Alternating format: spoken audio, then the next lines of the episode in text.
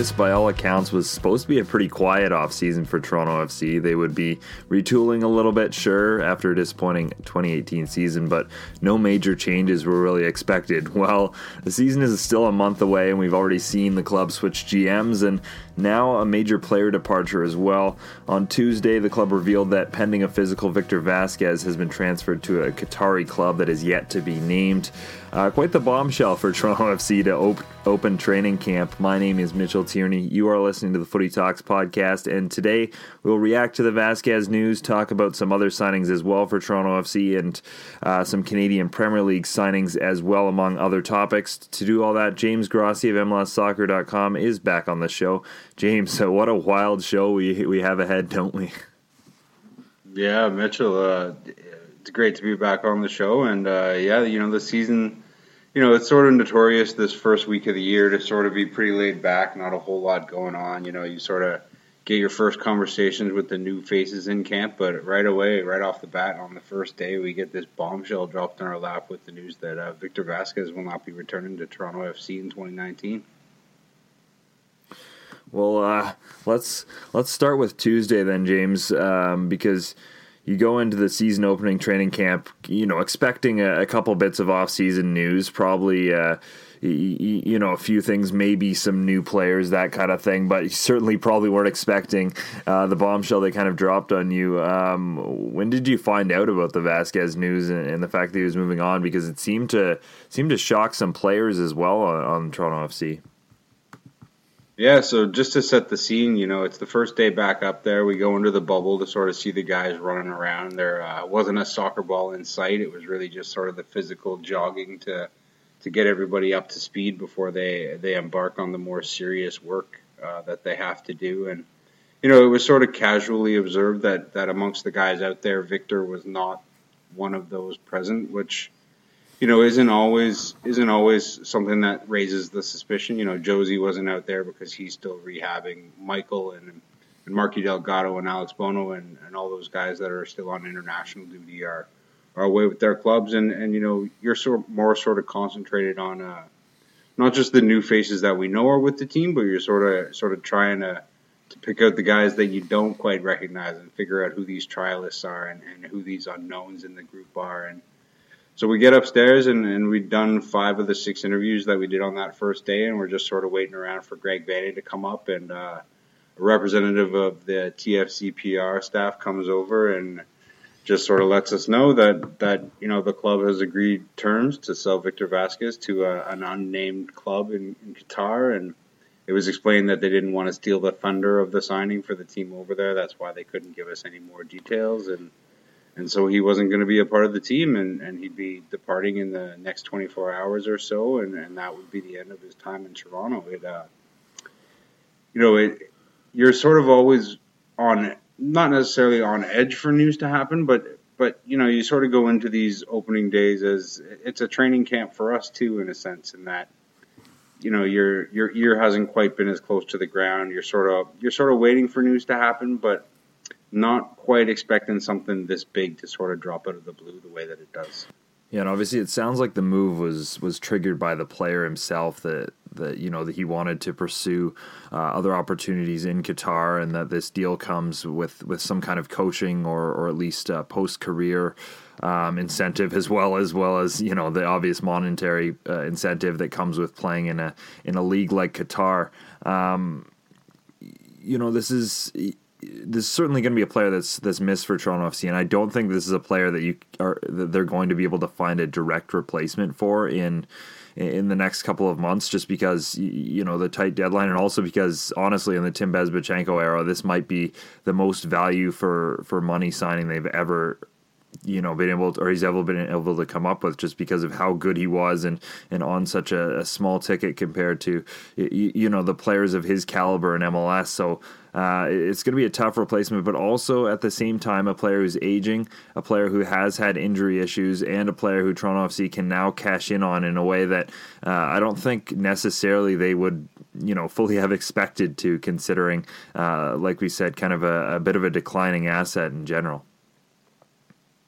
yeah, it's as much of it as it was a bit of a shock, and, and we've seen a lot of uh, you know, somewhat frustrated reaction from from TFC fans that are, really sad to see to see Victor go. It it's just sort of another another example of how you know this sport, this business, sort of has its own mechanics, and, and sometimes a, a deal material materializes really quickly, and and it's in the best interest of all parties to sort of make a decision that, that you hadn't necessarily planned for. It, it, definitely wasn't in the cards that Victor would not be part of the team this year. They they missed him terribly last year when he was struggling through all those injuries, and, and this year with with so much uh, with so many different competitions and so so much uh, aspiration within the team to sort of get back to where they think they should be after last year's disappointment. Um, this definitely comes as a curveball, but you know, as you said, a, a declining asset in terms of, of, its value, and you know, perhaps a potential source of revenue that that you didn't necessarily see. And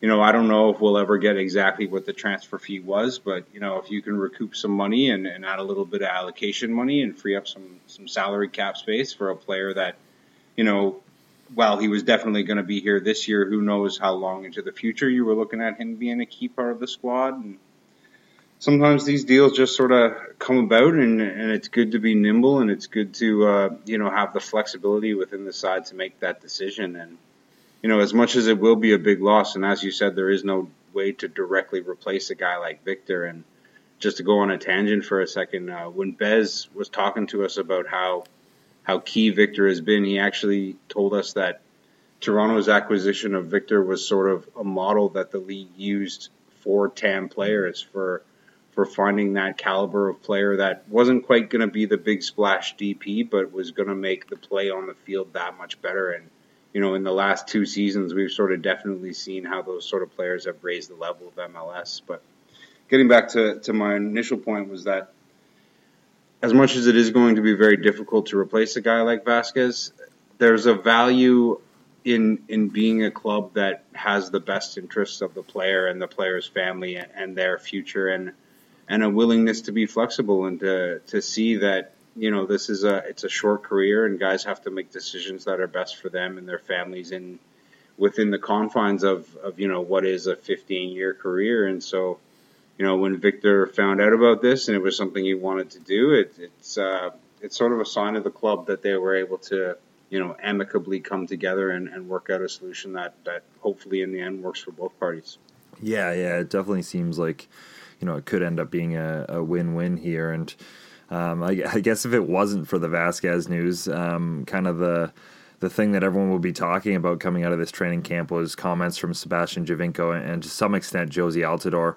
Um, and we knew this was going to be a storyline all season about their contracts and the fact that all three designated players are out of contract at the end of this season. Um, you know, Giovinco mentioning that he's uh, both of them mentioning that they're they're still professionals and they're still going to uh, play out this year. You know, to to the best of their abilities, and, and that both want to stay here long term, but that that might not necessarily end up being the case with uh, Giovinco kind of going a step further and mentioning that there's you know been some serious interest in him and, and some serious offers for him. The club said they've never received anything official, but uh, it definitely sounds like you know Sebastian Giovinco, as he has um, kind of the past you know even the past year going back to to some initial comments to Kurt Larson of the Toronto Sun uh, before the Concacaf Champions League.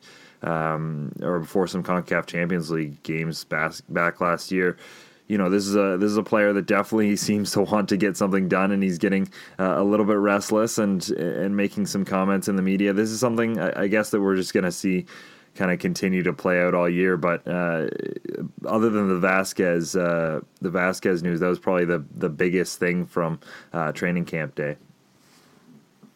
Yeah, you know. It, this talk sort of started about halfway through last season when it started to become very clear that that the year wasn't going the way Toronto wanted it to, and you know everybody knew that that all three DPS had their contracts coming up this year, and, and as you mentioned, Seba's comments back during the Champions League last year sort of raised the alarm that this was something that uh, that we're going to be dealing with for a while, and you know, it's I sort of suspect that we're not going to see any real sort of resolution in either direction until after the Champions League. I think that's very much the focus of the club through this early portion of the season. And and we're entering that sort of phase where, you know, players can start negotiating with other clubs and And you know, if Toronto is too slow to make a decision, then then you know Seba or Jozy or or even Michael, although that seems less likely than the other two, could decide that you know the grass is greener somewhere else and it's time to to find a new place to to ply their mm-hmm. trade. Uh, there was a little bit of confusion about what Seba actually said, and uh, his English has, has improved markedly, but sometimes you can't quite grasp exactly the context within which he's saying things. And and you know, I saw some comments from Seba's agent a couple weeks ago that that were sort of saying that that the player had no interest in returning to Europe, and, and he was very happy in Toronto and and was eager to spend the rest of his career there. And you know, that's something that that both Jozy and Seba and Michael as well have all reiterated time and time again. And you know, there's two sort of ways to, to try and interpret what exactly it was that Seba was saying. He was either saying that that on his side there had been an approach from another team that was interested in acquiring his services, or in some roundabout fashion he had heard that Toronto was actually actively shopping him and offering him to other teams, and you know somewhere in within the the the mixed translation of Seba's Seba's intent in Italian to his to his actual words in English. That there's a, a, lack of clarity as to what exactly he was referring to, but it's very much the nature of the beast with this sort of thing. Um, if I if I were to play a little bit of amateur psychologist, just sort of, you know, having interacted with Giovinco a bit over the years, and, and you know, especially in light of, of that TSN interview that came out the day before on the first day of media camp, where where Seba was was clearly rather animated at uh, at having to answer this question over and over again, which is, is something he's not really a big fan of. Is uh, I got the sense if if I were to paraphrase what he was saying was just sort of that he has options. You know, he's he's 32. He's he's still very much at the height of his powers. Granted, you could maybe you could maybe make the argument that he's getting a little bit older and losing a step, although. Uh, in that same interview on, on Tuesday, he was very adamant that age is just a number and, and he's not slowing down. Um, you know, he was just sort of saying that, that he's still a, a, player. He's still an asset, and there are other teams that'll be interested in him if things don't work out here. And I almost sort of read it more as a he doesn't really like dealing with this same question over and over mm-hmm. again, and he's he was more just sort of saying that you know, it's a big world of football there, and there are lots of teams, and I, and I still have what it takes to be a, a top contributor somewhere. So I don't want to deal with this question again, which uh, unfortunately is something that he will be doing over and over and over again until we figure out exactly what the solution is. And you know, as far as that whole conversation goes, the real rub is sort of you know between the players saying they want to be here and Toronto definitely wanting the players to be a part of this team. The question will always come down to is is can they agree on on numbers and situation that is the best solution for both parties, and that's sort of a bit of language that we've been hearing from Vanney and from Ali Curtis in the brief conversations that we've had from him about these three DPs is that you know what if what if they offer Seba a deal and it's one year and it's it's not a DP contract? Is that something that he's interested, or does that sort of mean that he no longer wants to finish his career here? Does is is somebody willing to to take a pay cut and maybe get a couple more years for being a TAM player rather than being maybe a DP for one year? It's there's a lot of math involved, and, and that's not particularly my suit when it comes to reading people's minds. Uh, but Curtis himself has sort of said that he was sort of he was he was very much asked about this at his unveiling earlier in the month, and you know, he was he was pretty coy about it, seeing how he'd just been in the job for 24 hours or so, and you know, the basic sort of sent- sentiment was that you know Toronto has been a big spending club, and they will continue to be that heading into the future. But Curtis is a guy that has a, a track record of, of sort of making the most of of the entire width and breadth of an organization, and that's something that Toronto is very much interested in doing, and is paying guys heading into their early 30s, the kind of dollars that TFC has been paying, the the path forward in MLS, you, you really don't know. It's it's one of those things that uh, until we have a solution, we're all going to be talking about it, and, and nobody really quite knows how it's going to play out. Yeah, yeah. Uh, I'm looking into my crystal ball right now, and I I think we're gonna probably be talking about this again down the down the line on this show. Um, I don't think uh, it, I don't think this situation's gonna, you know, uh, fully resolve itself for a bit. But um, at any rate, there was uh, a couple bit or a few more points of news coming out of uh, the the season opening camp, and, and, that's the fact that a couple of players are back with Toronto FC. Um, a couple of players that, well, one of which is a little bit surprising for me. Um, that being Jordan Hamilton. I I'd heard for most of last season that Jordan Hamilton was was kind of interested in looking into some other opportunities beyond Toronto FC, and um, you know he got some chances last year, but it wasn't necessarily his his best season. You would, you would say in terms of development. Uh, but he, you know, he's still just 22. He's still got plenty of, of ability ahead of him. I think the the big thing we've we've both talked about is the fact that in the USL uh, for the first time he really looked like a dominant player. So perhaps that's a sign of him um, taking a step forward. Tsubasa Endo also was incredibly dominant at the USL level for Toronto FC two last year. He was uh, probably their best player for the entire season and, and a player that gives Toronto FC some flexibility in the midfield. Um, sounds like he'll come in on an international spot, but they're looking at his permanent residency, so that might help you know take take away an international spot and uh, and end up making him a more attractive signing. I think that's always been the big kind of uh, sticking point with Tsubasa is is the fact that he does count as an international. So that's uh, that's been a bit of an issue. But you know, two signings that uh, I think really help the depth of this club uh, going forward, and um, you know, have just it's good to have a lot of attacking talent for sure. And these are two players that have proven, um, you know, at least in small sample sizes, they can be solid MLS players. Yeah, it was it was kind of funny actually because as I as I mentioned earlier, you you sort of go into these sort of sniffing around for little clues on what's going to happen. And on day one, Vanney pretty much said that, uh, oh yeah, you know, Jordan and, and Tsubasa were expecting those deals to be wrapped up pretty quickly. And you know, less than 24 hours later, the club's announcing that both of them would be coming back. And Hamilton wasn't quite so much of a surprise to me, at least. I didn't I didn't quite see the club being willing to to give up on a guy that they've sort of nurtured since he was 15 at this point, especially with with the space that he'll occupy on the roster and and you know the need that they have at that position. Um, you know, between Seba and Jozy, they definitely have a one and two, though. You know, Vanney demurred from uh, from saying who was in the one spot and who was in the two spot at training the other day, and with with Jordan and Ayo, they sort of have two really young guys that that we've seen little glimpses of what they're capable of doing, especially at the USL level. And the question is going to be, can either one of them really sort of grab that mantle of being the number three forward?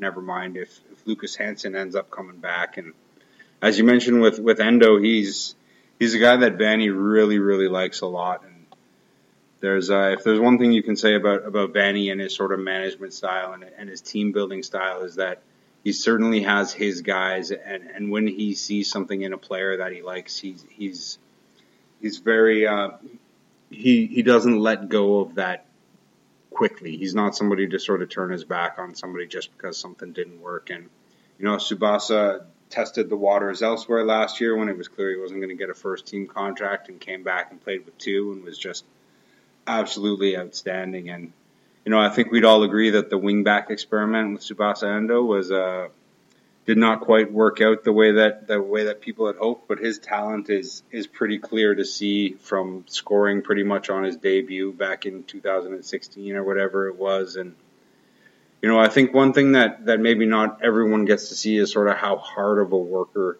Tsubasa is. When you're up at the training ground, he's usually one of the first guys out on the field working on something, taking free kicks, and and when everyone else is, is trudging back inside, is out there sort of talking with Nick Nick Theslof, one of the uh, one of the coaches that doesn't get a lot of uh, attention here at TFC. And you know, I actually I was working on a piece a couple years ago about Tsubasa that never ended up getting written because he ended up leaving the club.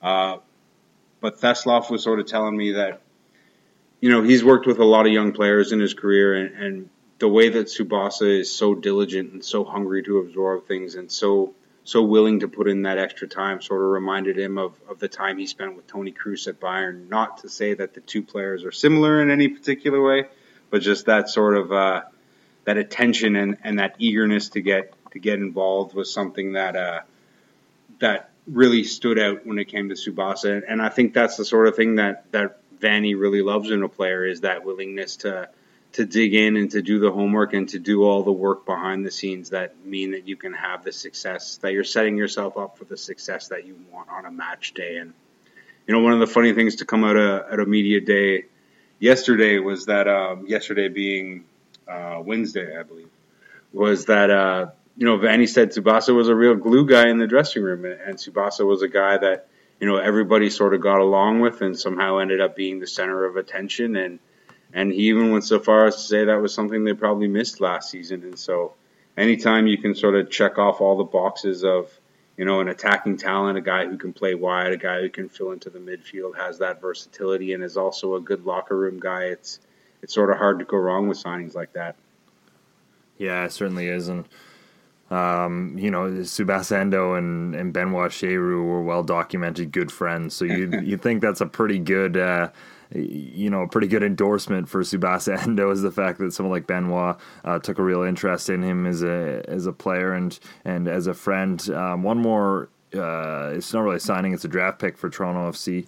Um, they were able to add uh, another wide attacking player in Griffin Dorsey out of the draft. Uh, selecting him sixth overall. Uh, I know a lot of people make the the Gryffindor joke. I always call him Jack Dorsey for some reason because that's the Twitter CEO. I think I even wrote that in our show notes, and you thankfully corrected me before I made too much of a, a fool of myself. But yeah, for some reason, Twitter Jack always gets in my head when I, I think of Griffin Dorsey. But um, you know, I I personally, I mean, I know very little about the MLS draft, but I personally was a little disappointed they didn't take any of the Canadians that were on the board, just because, um, you know, that's always I always like to see Canadian players get featured for Toronto FC or any club around uh, the world. But it, it, really seems like Toronto FC went for a fit with this one, and they believe Griffin Dorsey's one of those players who um, can really contribute to them right away and help them in in a way this season um, as they you know continue to look. Uh, to be a championship side in MLS.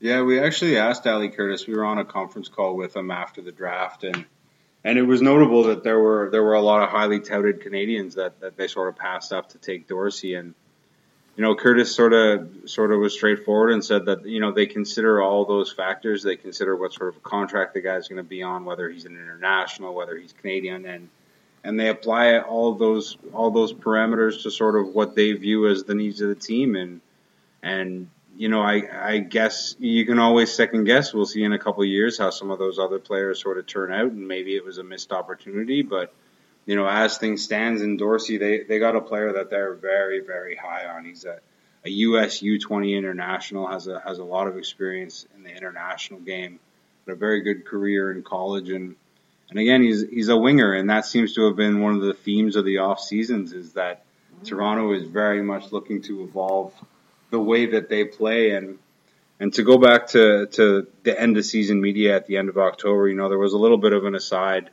uh, between Vanney and Kristian Jack, who's who's well known for his ability to talk tactics, and mm-hmm. and Vanney sort of uh, dug a little deep into his his philosophy of the game, and one of the things that he sort of pointed out was that you know the game is always evolving, and, and we're coming out of that era where you know the fullback, the wingback was sort of the one who could find that space to operate and, and was sort of, uh, you know, where a team could reliably find a potential game breaker or could find the space to make something happen. And Vanney sort of sees that in these days with the center of the midfield as densely packed as it is, it's it's really in those wide positions where where teams are going to be able to to spark something and to make something happen and, and to create those little moments in games that can be so decisive. And and in, in Dorsey, a young guy, he's only 19 years old, has a ton of international experience, as I was saying, and has a pre-existing relationship with Ayo Akinola from the recent uh, CONCACAF U20 championship, and and both should be going to the U20 World Cup this year, which is just another chance for him to uh, to add to that sort of repertoire of, of experiences and and challenges that sort of helps a player grow and you know, between the upside of what he has, you know, he's a big boy. He's he's got good technical skills. He can play on both sides, which is which is handy. He's also he's also a player that has plenty of room to grow and, and coming into an environment like Toronto FC, a professional environment under the sort of tutelage of, of Greg Vanney and the rest of the coaching staff, they really see a lot of upside to him and, and it's hard to say that, you know, maybe picking a Canadian from from a sentimental aspect should have been something that they were interested in if they clearly see him as the best player. And you know, there were a couple other guys that Toronto selected in the draft. Adam Wilson, a, a midfielder out of Louisville, who who Greg Vanney told us was actually the star of the personal combine that TFC put together in the lead up to the draft. They see him as as a deep lying mid with a lot of capability and, and again lots of room to grow and and they picked up a big Danish defender, Patrick Bunk Andersen, I believe is his name. And it's a great we were, name. Yeah, it's a great name. And, and we were up at the training ground on Wednesday, and uh, uh, one of our colleagues was sort of asking where the Dane was, and, and this guy standing on the sidelines goes, "Oh, I'm the Dane," and started talking to us about uh, about his college experience at Clemson and, and sort of getting selected and everything like that. And I sort of view him as, as similar to Oyvind Alseth a couple of years ago, a guy with a bit more experience than your average college kid who, you know, being an international and being a center back, a position that TFC is pretty deep at at the moment. There's not necessarily going to be room with him for him with the first team, but he's somebody that I think they're looking to add to the program. He'll play a little bit with two, I think, and then you sort of see what you have over the next couple of years. And you know, it's it's hard to pass up on a on a good center back that catches your eye with his with his skills, but definitely those wide areas have been uh, a uh, a theme in this off season, whether it's for TFC or for TFC two.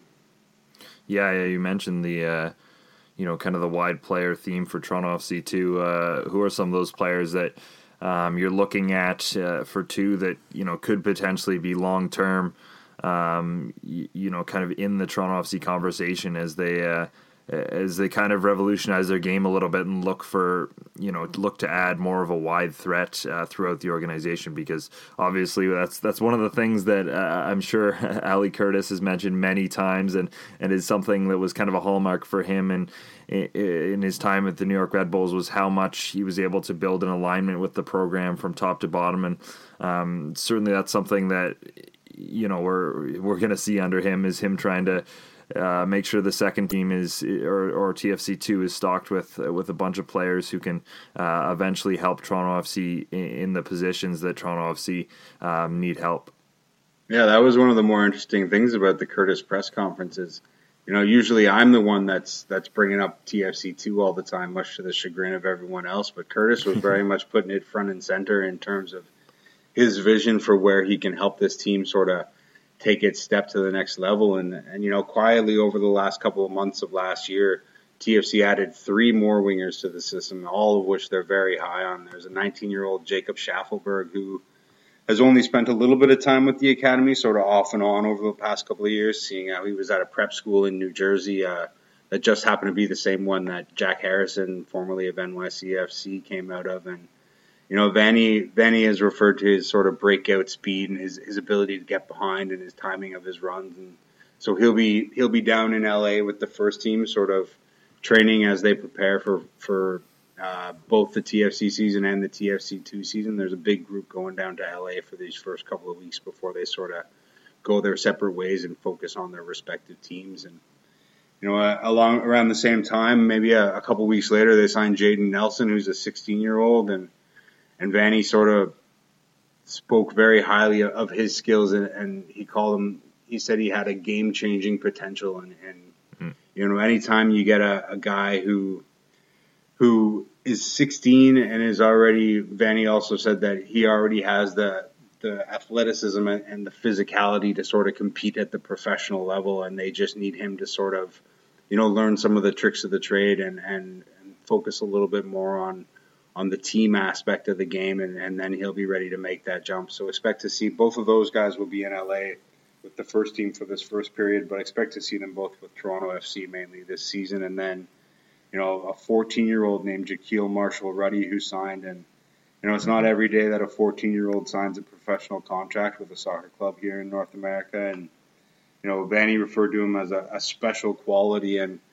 and in in the the few matches that the TFC Academy has played in the USSDA this past fall. I think I think Jahkeele scored some 20 goals in 12 matches while playing with the U15s, and wow.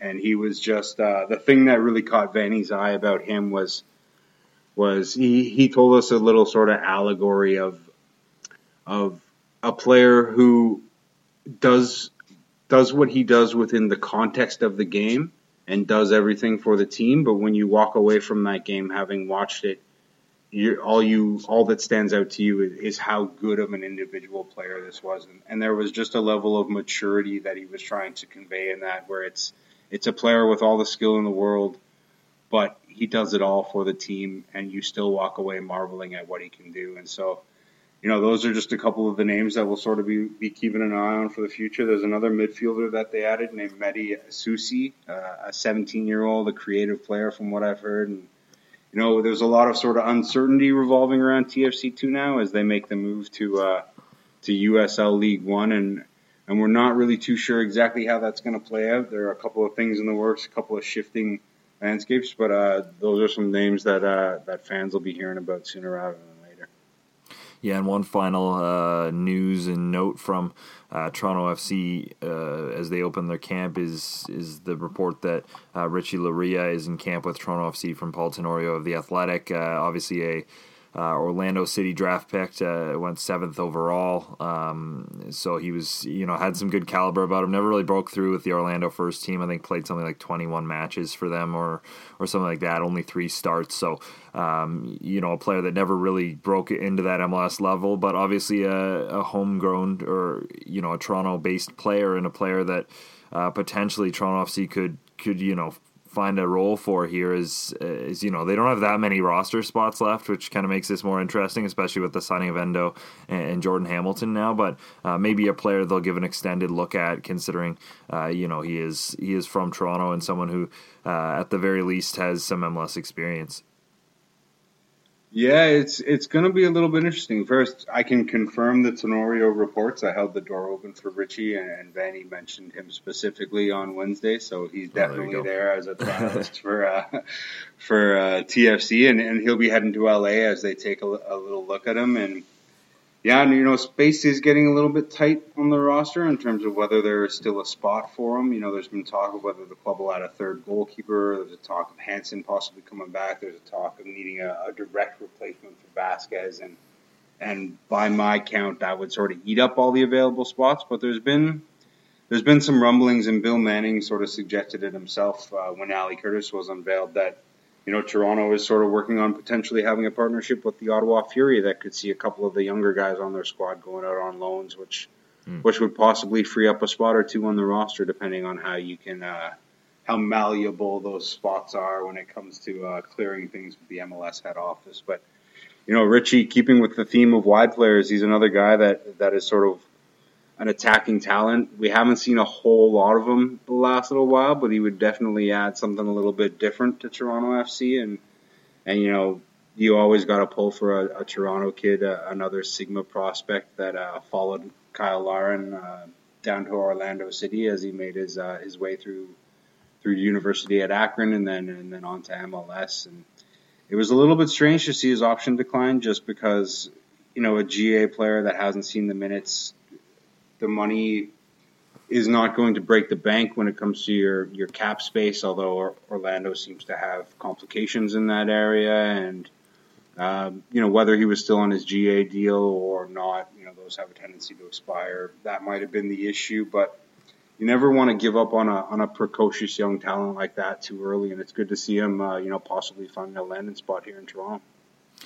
Well, let's move on to some Canadian Premier League talk then, and um, let's talk first uh, about the the new Canadian Championship format that has been uh, uh, announced. And uh, bear with me while I kind of try to explain this because, well, it was always kind of going to be a, a crazy format a little bit, just because uh, it is a bit of a difficult tournament to schedule in terms of the fact that they have an odd number of Canadian Premier League teams. They're all coming in uh, for their first ever season, and you know it's it, they're they're going to have to work out eventually exactly where every league will enter the competition as they as they kind of uh, juggle things. But for now, here's how it works: uh, round one features Canadian Premier League clubs that got their membership in 2018 um, uh, plus the PLSQ and League One Ontario champions. So that's Cavalry, um, Halifax Pacific, York 9, Blainville, and Azzurri.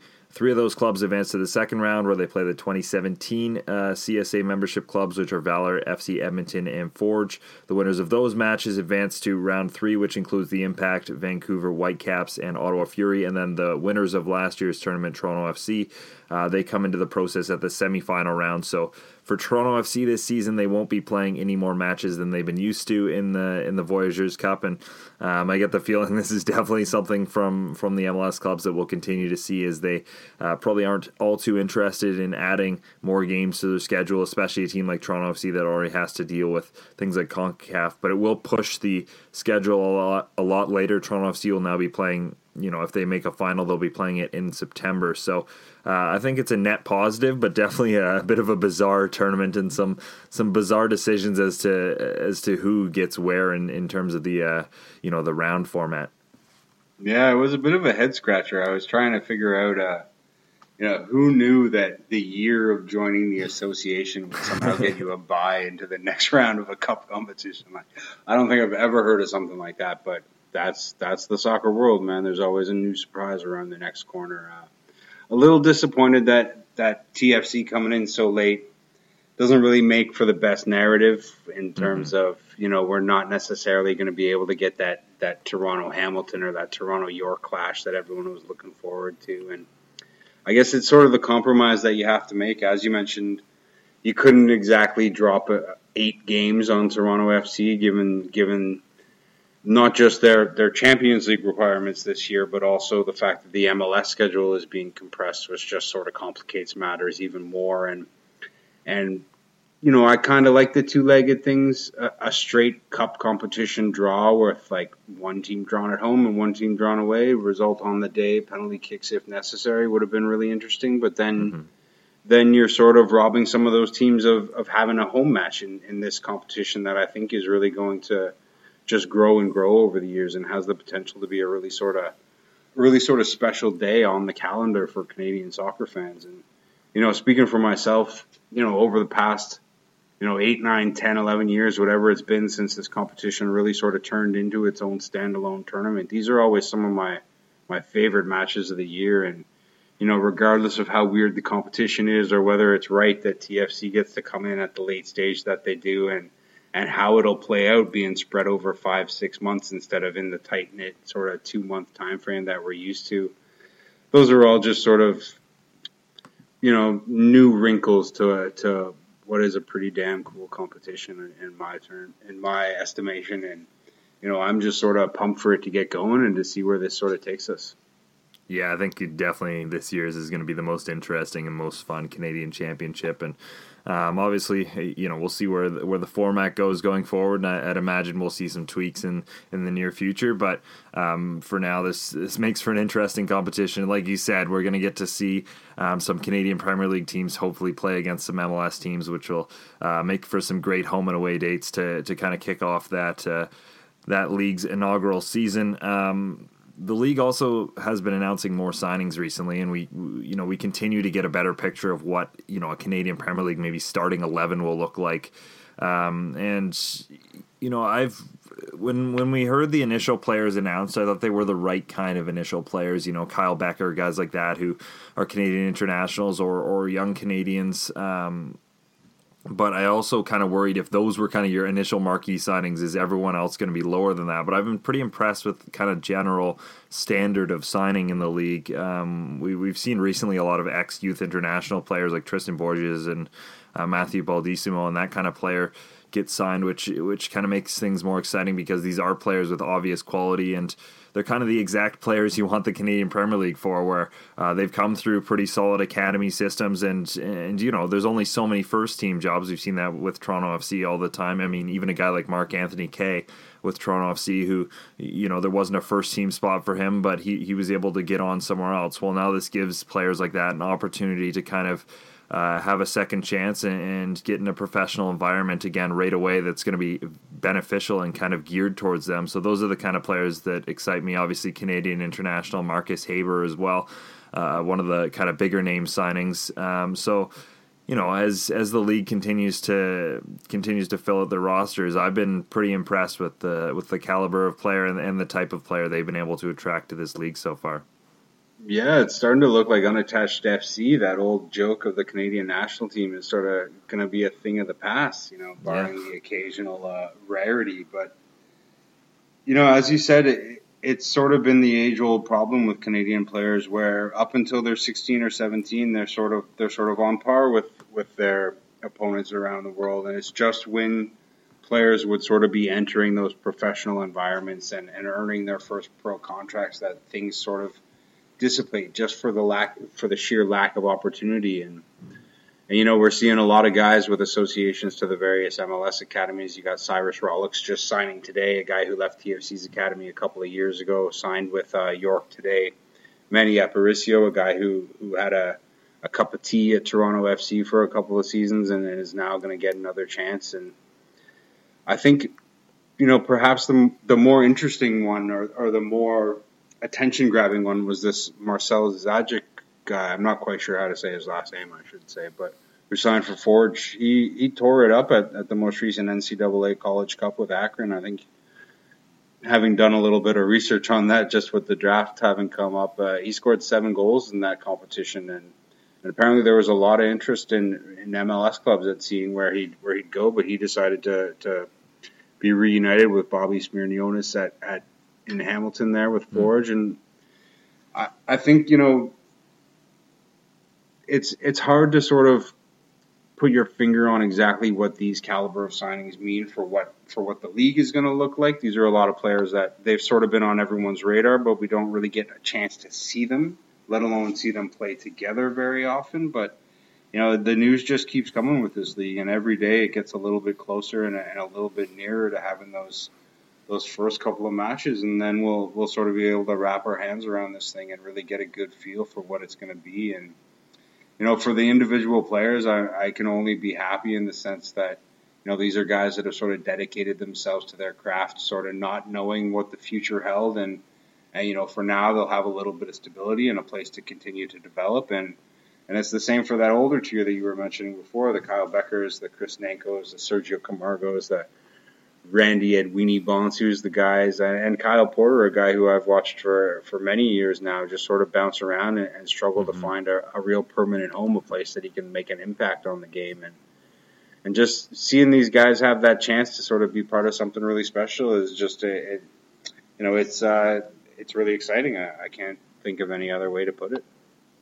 Yeah, let's uh, let's finish up with something else that's that's really exciting for Canadian soccer, and uh, it seems like something that we're talking about weekly on the podcast now. But kind of another Alphonso Davies update, and um, start played his first uh, I guess you could call it exhibition match or uh, some kind of tournament match. They have a four-team tournament over in Germany called the Telekom Cup, and uh, they lifted the trophy. So not a bad start for Alphonso Davies in, in his first start, but a, a pretty impressive debut by all accounts, and a player who looks to be kind of quickly ingraining himself with his Bayern teammates, and and you know someone who appears to be pretty well liked, which is a you know obviously a good start. Um, his his first opportunity to play in a Bundesliga match comes tomorrow with uh, Ribery and Robben both out with injury. There's there's you know he probably won't start, but there's a possibility that we see him at some point off the bench. Uh, the match is going to be all all across Sportsnet channels, which makes it exciting as well as it's kind of you know it's becoming big news in Canadian soccer that he's that he's on this level and playing for such a big club. So